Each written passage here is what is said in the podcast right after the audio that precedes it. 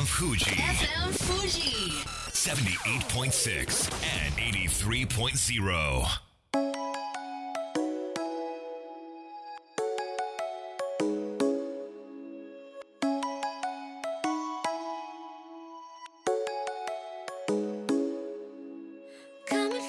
月曜夜のひとときいかがお過ごしでしょうか？この番組「みんなのラジオは」自分の故郷を盛り上げたい。誰かの役に立ちたい。ぜひ知ってほしい聞いてほしい。そんなたくさんの思いを発信していく番組です。本日で第160回の放送。東京代々木のスタジオビビットより生放送でお届けしてまいります。え週末またまたキャンプに行ってまいりまして、え山梨県の道志村というところだったんですけれども、えー大月駅まで開示で行ってそこからカーシェアで久しぶりの運転を楽しみながらそれこそね FM 富士聞きながら道志村に向かっていたんですけれどもねかなり山奥に入ったところで運転席のメーターパネル何か光ったんですよ。えなんだろうと思って見てみたら給油マークだったんですよ。嘘でしょ。まだ数十キロしか走ってないですよ。なんでなんでって隣の友人に聞いたらですねいやうっかりしてた。カーシアってそうなんだよね。タイミングによってはすぐ給油しなきゃいけない人もいるし給油しないで済んじゃう人もいるんだよねみたいな説明が始まりましてえじゃあそれガソリン代払う人と払わない人でなんかバランス悪くないって言ったらいやね車の中に支払いカードが入っててそれで支払うから運転手は自腹じゃないんだよねそれであの給油したら割引もあるんだよねみたいな手間かけてありがとうみたいな割引もあるらしいんですけれどもまあそんな説明を聞きながらいやでもちょっとここスタンドないんじゃないっていうような雰囲気だったんでちょっとドキドキしながらちょっと Google マップでスタンド探してくれと言ったらもう嘘なのか本当なのかドコモの電波が入らないとか言い出してですねそんなわけないだろ！うってまあいい大人がバタバタしながらもうスタンドを涙流しながら探しましたらありました。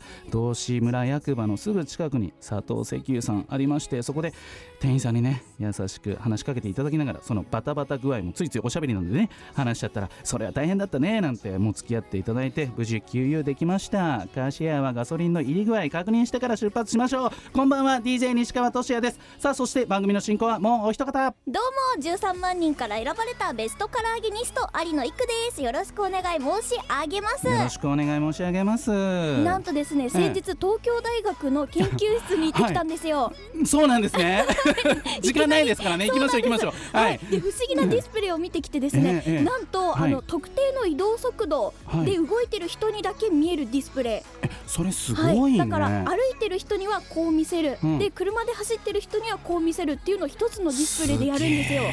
まあ、うん。あのディスプレイと言いつつプロジェクターであのはい。1000分のうんうん。1秒間でパッパッパッパってあの描写してそれを人間の残像っていう能力を使ってそういう風に見せることができるって言ってました。で例えばそこに何が映ってたんですか？その標識というかなな何を映し出してたんですか？例えばなんか歩きスマホ禁止とか、はいはいはいあとなんかそういう注意書きとか、はい。マナーに関することが、まあ、はい。その実験ではあって、こ構未来感じてますねそれそうなんです。うん。この間のなんか「情熱大陸」だったかな？なんかこの「スター・ウォーズ」でさ「Help me オビワン・ケノビ」みたいな感じでこう立体的にうなんか浮かび上がってくる映像、はいはい。あれ技術的にまだ難しいんだって。だけどそれを実現しようとしてる日本人の方がいて、レイヤー姫のやつとか。そうそうそうそうそう、はいはい。めっちゃ特許出願してました。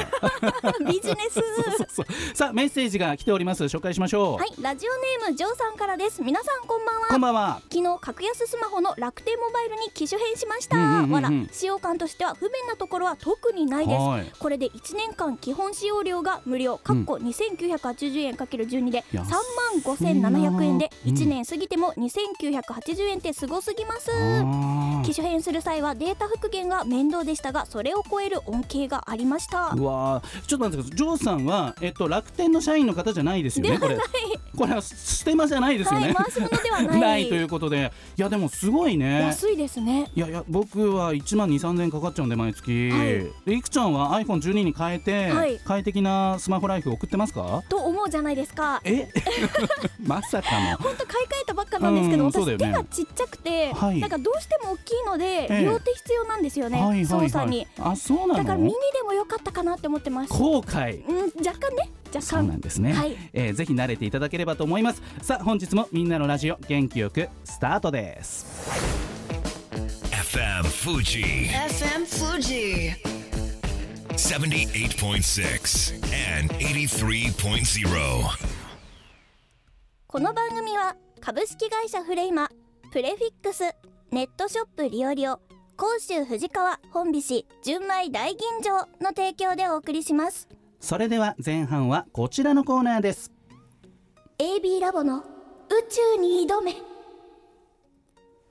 このコーナーでは宇宙ビジネスのオンラインサロン AB ラボが宇宙時代の到来に向けて宇宙に挑戦している方々をゲストに招き紹介していきます。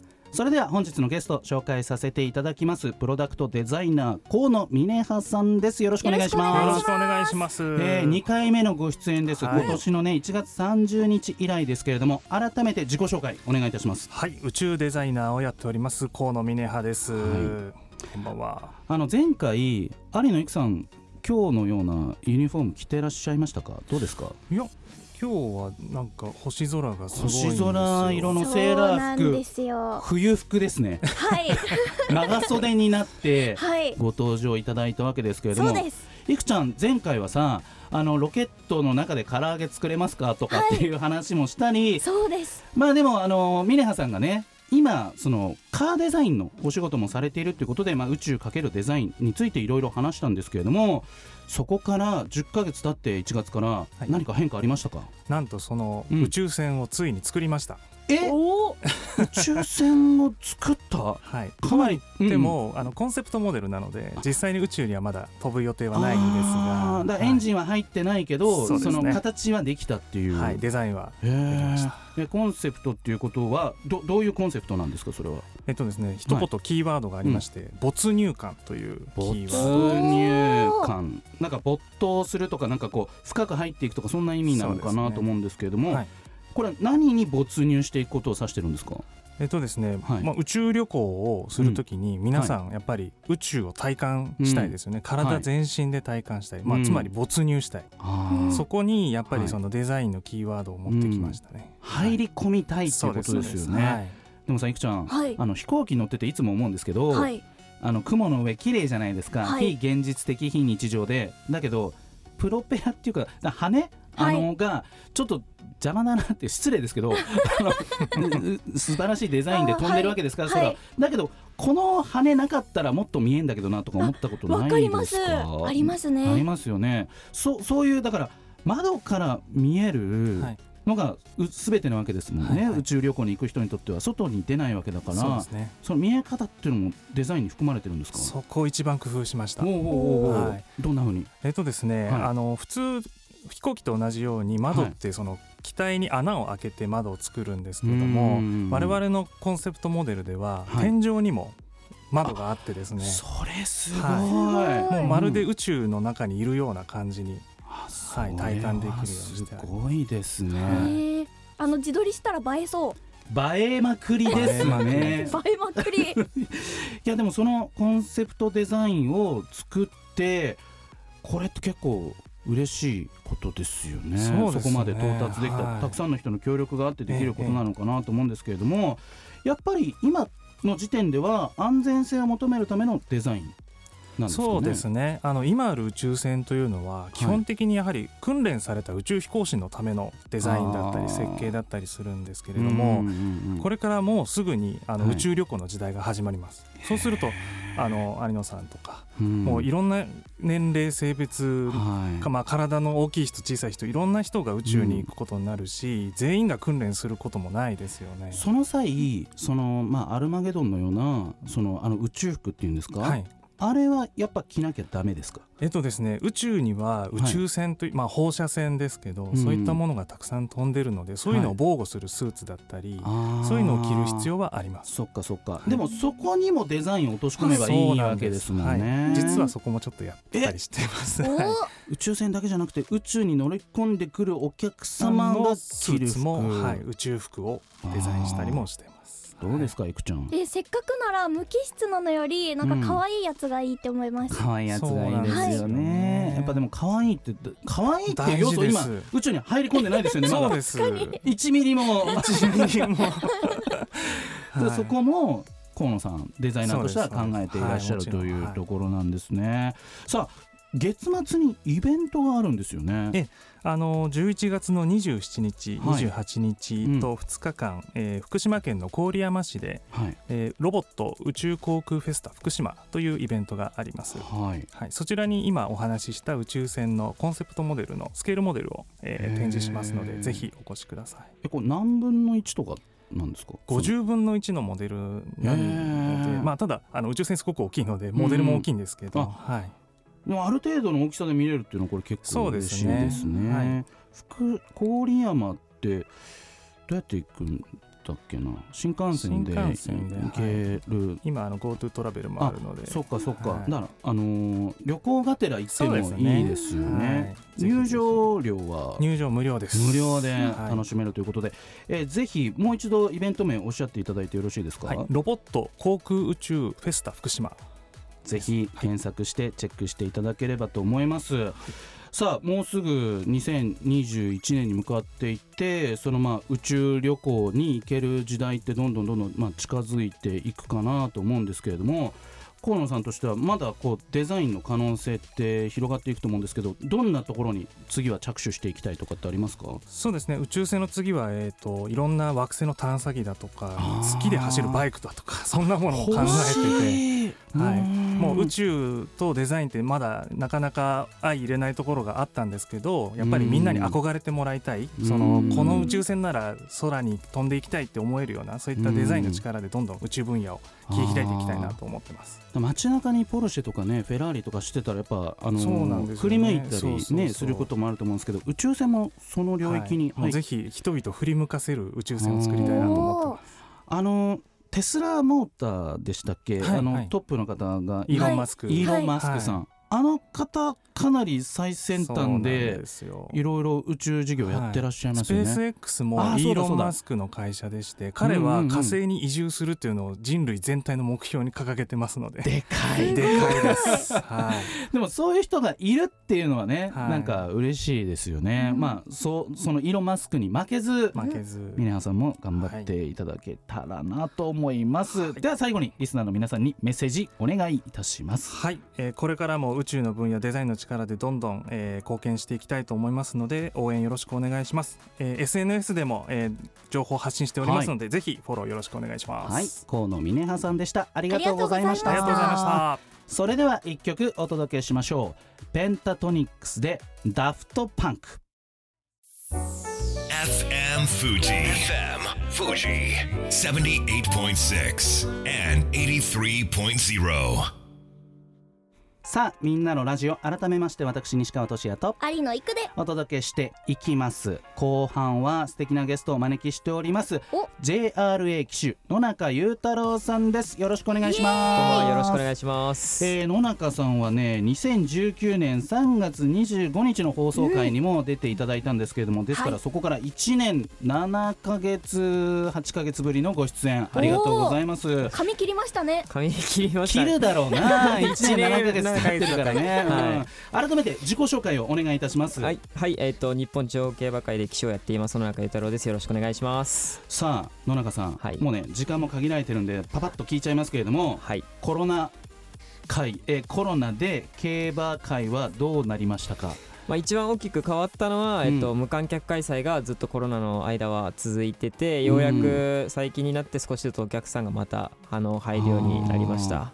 逆に言うとその中止することはなく。そうですね。一度も中止に開催が中止になることなくこのうん。7ヶ月間はずっと競馬はあの行われてました。はい。そうやってスポーツではさはい。唯一じゃないですか、うんうん中止せずそうですね。あのっていう。はい、海外の競馬とかでも結構中止になってるところがかなり多かったんでうん。日本は結構うまくいったのかなと思いますね。え。でも今までたくさんのお客さんの歓声を受けて走っていたそれが一人もいない状況でレースをするってこれどんな感じになるんですか？最初はすごい違和感でしたね、うん。全然誰もいなくて声援も聞こえなくて、うん。まあ、聞こえるのは馬の走ってる足あのはあ足音だったり僕らのこう声だったりとかっていうところだったんでその辺はすごくまあ、もう今はだいぶ慣れましたけど、はかやる気出ないなとかそういうことはなく？い、それはやっぱりもうみんなプロなんでうん馬に乗ったらあきっちりスイッチ入って、ね。はい、で3月ぐらいからでしたっけ？その無観客になり始めたのが。そうですねはい。で今は戻ってきてるんですよねそうですねあの少しずつなんですけど、まあ、予約指定席を取って予約された方だけが入れるような形で少しずつあのお客さんは入ってますね。うん。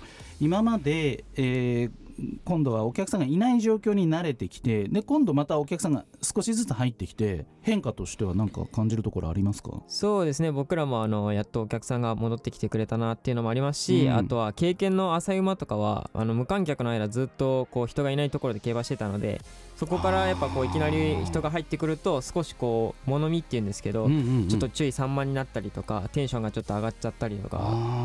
まあ普段とやっぱ違う環境はやっぱ馬はあの敏感に感じ取るんでね。はい、その辺はあるかなとは思いますうね。ん。なんかそのコロナになってこの期間どんな風に過ごしたり考えたりしてましたか？そうですね。あのもう基本的に朝は長あの平日長距離乗って、えっとうん。土日は競馬場で競馬してもうそれ以外はもう基本的にみんなもう外に出ないようにっていう感じだったので、まあ、トレーナーの人とのトレーニングもあんまりできなかったのでみんな各自家で、まあ、でできるトレーニングをしたりとか、まあうん、有効に時間を多分使っていたかなとは思いますね。あでもそのまあ、僕と野中さんってね、あのーバーというか飲み屋で知り合った仲なんですけれどもうんうん行きつけのお店が一緒で、まあ、お酒を酌み交わしながらいろいろラジオ好きなんですよって言ってもらって、じゃあはい。はい出ちゃいなよみたいなね、感じで今があるんですけれども、まあ、そういったなんでしょうね外に出て食べる飲むってことも我慢して。もうほとんどみんなしてなかったですね。いや。それはなんかプロフェッショナルな行動がすごくないいくちゃん、うんうん素晴らしいです。ねなかなかさ、まあ、自分バレねえだろうみたいなね感じで。そうですね。ねやっちゃう人ももしかしたらいるかもしれないですけれども、はい。まあそれ以上に迷惑をかけてしまうと。そうですね。やっぱジョッキーから一人出てしまうともう競馬が完全にストップしてしまうっていうのはもうみんな分かってたと思うんで、うん。そこはもうみんなきっちり自覚してねやってらっしゃるということではい、しっかりやってままあ、した、そんなねあの頑張って、えー仕事に取り組んでいる野中さんにメッセージが届いております、はい。えー和弘さん。野中さんはじめましてこんばんは、えー早速ですが質問です。こいつだけには負けたくないジョッキーはいますか？ちなみに私は藤田七子ファン競馬素人ですということで野中さんのファンではないということなんですけど。ちょっと残念ですね。どうでしょう？負けたくないジョッキー。えっとやっぱり、まあ、特定のジョッキーに負けたくないというよりかはやっぱ全員に負けたくないですね、うん競馬最大18頭いて勝つのは1頭だけなんで、やっぱ他の残りの17頭をどうやって任すかっていうのがやっぱうん。僕らの仕事なので、はあ。はい、あのオリンピックですと2位は銀メダル3位は銅メダルってそれなりに嬉しいはずなんですけどこれ競馬では2着3着はダメなんですか？2位じゃダメなんですか？やっぱ2位はもう、うん。もう勝ちしかやっぱり評価されないところなのでね。はい、2着はもう一番後ろ最下位と一緒って言っても過言じゃないぐらいだと思いますね。あば馬券を買ってる人から すればまあまあね。3着までに来てくれればっていうのは多分おそらくあると思うんですけど。なるほど。選手としてはその心理ではない、はいということなんですね、そっかそっか。あのー競馬のその選手の方はオンとかオフってどれぐらいのペースでやってくるんですか？えっと、僕らはオフシーズンが基本的にないので、えっと、月曜日がお休みでそれ以外は基本的に毎日長距離に乗ったりとか競馬場に移動して競馬に乗ったりっていう感じですね。えっとまあサラリーマン風でいうと収録で働いているみたいな。そうですね収録で。連はい休とかってどっかで取れたりするんですか、僕デビューして今年で6年目なんですけど今まで1回も連休がない、すごいよ。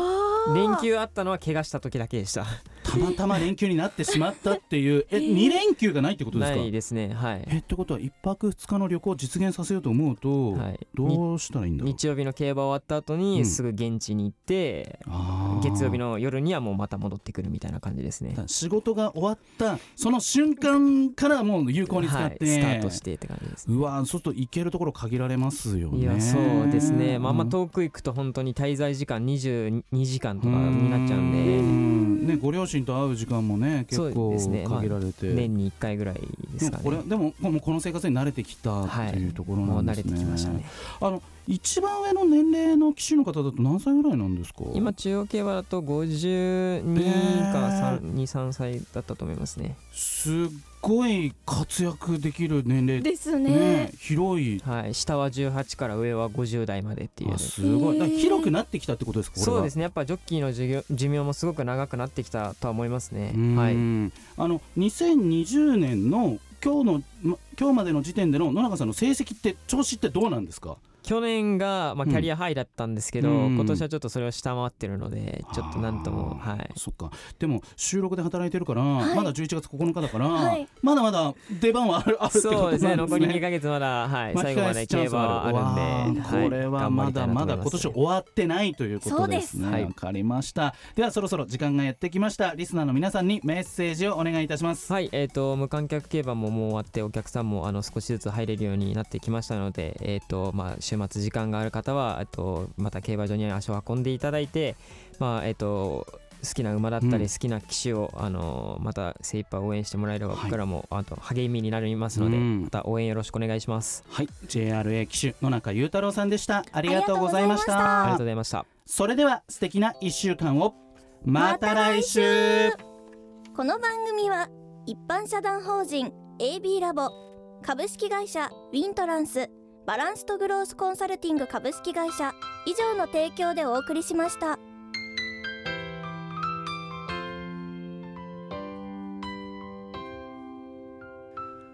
最後だと分かった。でも言いたかった。君が好きだとその後のように浮かぶ。